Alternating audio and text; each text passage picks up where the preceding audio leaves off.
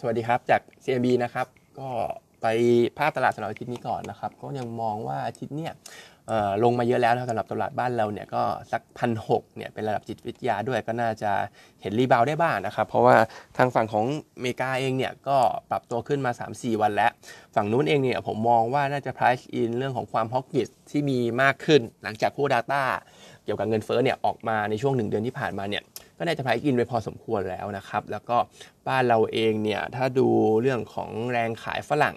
ก็คิดว่าอาจจะยังมีต่อนะครับ แต่ว่าก็น่าจะพอแล้วแหละ เพราะว่าก็น่าจะ price in เรื่องของตัว e a r n i n g ที่ออกมาแย่ต่ำกว่าคาดใน quarter สี่เรียบร้อยแล้ว ต่อจากนี้เราก็กลับมาเริ่มใหม่กันอีกครั้งนะครับ มองว่า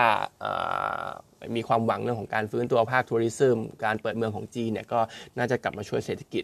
เราได้ชัดเจนมากขึ้นในช่วงของปีนี้เป็นต้นไปนะครับและจริงๆประเด็นเรื่องของเงินเฟ้อเนี่ยด้วยมาตรการต่างๆ ของทางอเมริกาที่ออกมาราคาสินทรัพย์ ราคา commodity นะครับ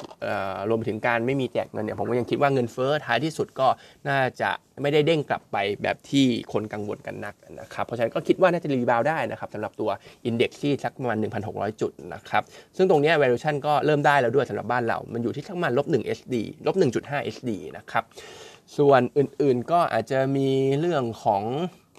room rate โรงแรมในฝั่งของเอเชียแปซิฟิกนะครับ หรือว่าตัวอาเซียนเนี่ยแหละ เห็นทาง President ของโรงแรมฮิลตันรวมไปถึง Data จาก t r a v e l o g a เนี่ย บอกว่า room rate ทำ all time high นะครับสำหรับโรงแรมในฝั่งของเอเชีย โดยเฉพาะในกรุงเทพด้วยขึ้นค่อนข้างเยอะ ตามมาด้วยสิงคโปร์ ตามมาด้วยภูเก็ตแล้วก็บาหลีนะครับ เพราะฉะนั้นกลุ่มนี้เนี่ยก็ยังได้รับโมเมนตัมที่ดีต่อสำหรับกลุ่มโรงแรมคิดคิดว่ายังไม่ถึงจุด peak แหละ ยังไม่ได้เห็นจุด peak ของชาวจีนที่เข้ามาเลยนะครับ เพราะฉะนั้นเราก็ยังชอบอยู่นะครับ ตอนนี้มีการสลับ top pick ในกลุ่มนี้ด้วย เดิมทีเราจะมี SHR อยู่ด้วยใช่ไหมครับ ตอนนี้เราเปลี่ยนมาเป็นตัวของเอราวัณแล้วเพราะมองว่า exposure domestic play น่าจะดีกว่านะครับราคาหุ้นเอราวัณก็ย่อลงมาให้เก็บด้วย target อยู่สักประมาณ 6 บาทสำหรับตัวเอราวัณนะครับ ส่วนตัวของกลุ่ม beverage ทางกรมอุตุก็ประกาศเรียบร้อยว่าเราเข้าสู่หน้าร้อนตั้งแต่วันอาทิตย์ที่ผ่านมานะครับ ปีนี้มาเร็วกว่าคาดมาเร็วกว่าเดิมนะครับ แล้วก็น่าจะอยู่นานกว่าเดิมด้วยสำหรับหน้าร้อนตรงนี้น่าจะเป็นบวกต่อกลุ่มเครื่องดื่มแน่นอนนะครับ เพราะว่าปกติแล้วหน้าร้อนกลุ่มเครื่องดื่มก็จะขายค่อนข้างดี ถ้าอยู่นานเนี่ยก็ยิ่งดีนะครับ top pick ของเราเนี่ยยังเป็นตัวของอิชิอยู่นะครับ target price อยู่สักประมาณ 15 บาท แต่โดยรวมเนี่ยก็ยังเชียร์ซื้อทั้ง 2 ตัวนะครับทั้งอิชิแล้วก็ตัวของเซ็ปเป้ด้วยนะครับ ส่วน paper วันนี้จะมี recap ตัวงบ quarter สี่นะครับซึ่ง quarter สี่อย่างที่เห็นนะครับก็ต้องยอมรับว่าออกมาเนี่ยส่วนใหญ่ก็แย่ แล้วก็ตัวที่เป็น Negative Surprise เนี่ยมีถึง 39%เลย ก็ถือว่าค่อนข้างเยอะนะครับ sector ที่ perform ได้ดีหน่อยเนี่ยจะเป็นกลุ่มอย่างโรงแรมมีเดีย property เทคโนโลยี transport นะครับกลุ่มที่ไม่ดีเนี่ยก็จะเป็นกลุ่มของเกษตรอาหารอ่า oil and gas petrochem packaging telecom แล้วก็ retail นะครับเพราะฉะนั้นเองเนี่ย ด้วยธีมแบบนี้เราก็ยังมองว่าเอ่อ domestic pay ยังเป็นอะไรที่ยัง maintain ไว้อยู่ เรายัง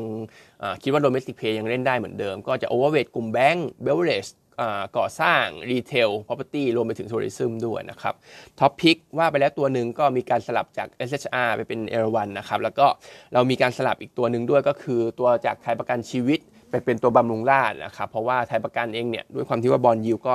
น่าจะเห็นใกล้จะเห็นจุด peak แล้วสลับไปบำรุงราษฎร์ดีกว่าที่ยังมีตัวเร่งจากเรื่องของคนไข้ต่างชาตินะครับ อื่นๆ ใน top pick เนี่ยสนใจเนี่ยก็อาจจะมีพวก BBL CPO CRC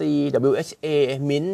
ประมาณนี้นะครับ ส่วนตัว Index เนี่ยเรามีการปรับนะครับ เดิมทีเราให้ 1,900ท่วน ตอนนี้ปรับเป้า Index สิ้นปีมาเป็น 1830 based on PE 17.5 เท่านะครับ PE เนี่ย multiple เราไว้ที่เดิมนะครับ แต่ที่ปรับเนี่ยก็คือตัวของ EPS ที่มีการดาวเกรดลงมานะครับ ปีนี้ EPS เราให้ 2023 เนี่ย8อ่าโทษนะครับเอ่อ91.8 บาท แล้วก็ปีหน้าเนี่ยให้ไว้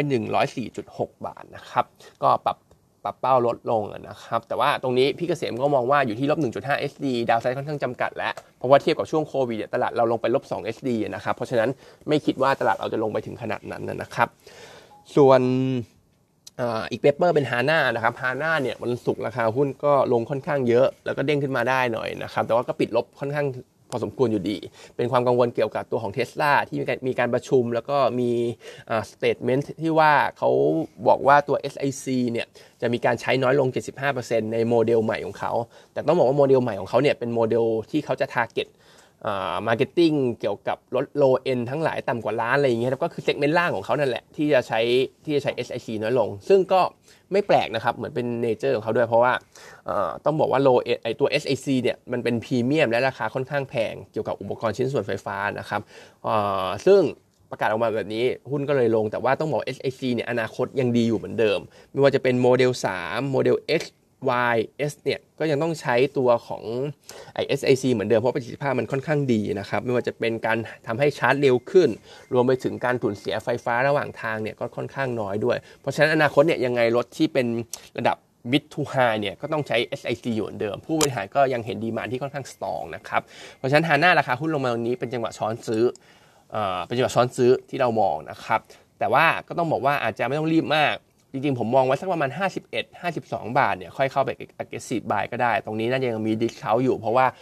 outlook ของฮาน่าช่วงระยะสั้นๆเนี่ยก็ต้องบอกว่ามันไม่ได้มีอะไรเด่นนะครับผู้บริหารเองก็ยังมองว่าครึ่งปีแรกปีเนี่ยอาจจะเห็นตัวของสมาร์ทโฟนเนี่ยค่อนข้าง weak อยู่ด้วยซ้ำมันนะครับ เพราะฉะนั้นก็อาจจะรอย่ออีกนิดนึง ราคาหุ้นคงไม่ได้ขึ้นเร็วนะครับสำหรับตัวฮาน่าช่วงนี้ ก็อาจจะรอย่อ 51 52 บาทก็เข้าไปเก็บ target price เนี่ยเราอยู่ 65 บาทสำหรับตัวฮาน่านะครับ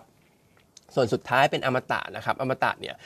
วันศุกร์มี meeting ผู้บริหารค่อนข้าง bullish นะครับมีการปรับเป้า land presale เพิ่มขึ้น จากเดิมพันห้าในปีนี้ไปเป็น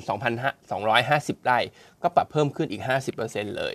ซึ่งก็ถือว่า bullish มากนะครับ เรายัง forecast ไว้เหมือนเดิมก่อน maintain ไว้เท่าเดิมก่อน 1,270 ไร่ เพราะว่าที่ผ่านมาเนี่ยเป้าของทางผู้บริหารเนี่ยเหมือนจะไม่ได้ฮิตเป้าสักเท่าไหร่นะครับก็ miss สักประมาณ 30 ได้ในในช่วงของ 5 ปีที่ผ่านมา เพราะฉะนั้นเราก็ maintain ไว้ก่อน 1270 รอดูสถานการณ์ต่างๆ ก่อนดีกว่านะครับ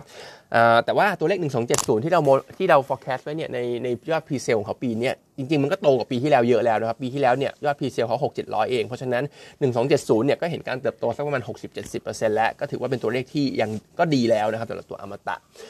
ในขณะที่คาตาลิสต์ด้านอื่นก็จะเป็นไม่ว่าเรื่องของเวียดนามไอตัวโครงการของเขาเนี่ยเบียนหัวฮาลองลองฐานอะไรพวกเนี้ยจะมีเฟดขายได้แน่นอนในปีนี้นะครับ รวมไปถึงในไทยเนี่ยก็จะมีเฟดใหม่จากไทยไชนีสระยองเปิดขึ้นมาด้วยนะครับ แล้วก็หน้าข่าวเมื่อวันเสาร์อาทิตย์ที่ผ่านมาเนี่ยก็จะมีทาง BOI เนี่ยเขาพยายามที่จะหาดีลมาเพิ่มเติมด้วยเกี่ยวกับพวก EV maker ทั้งหลายไม่ว่าจะเป็นจากทางเมกา จากทางไต้หวันเองก็ตามเนี่ยให้มาตั้งโรงงานในที่ไทยเราเพื่อที่จะฟิลตัวของ FID อะไรก็ว่าไปนะครับเพราะฉะนั้นกลุ่มนิคมแล้วก็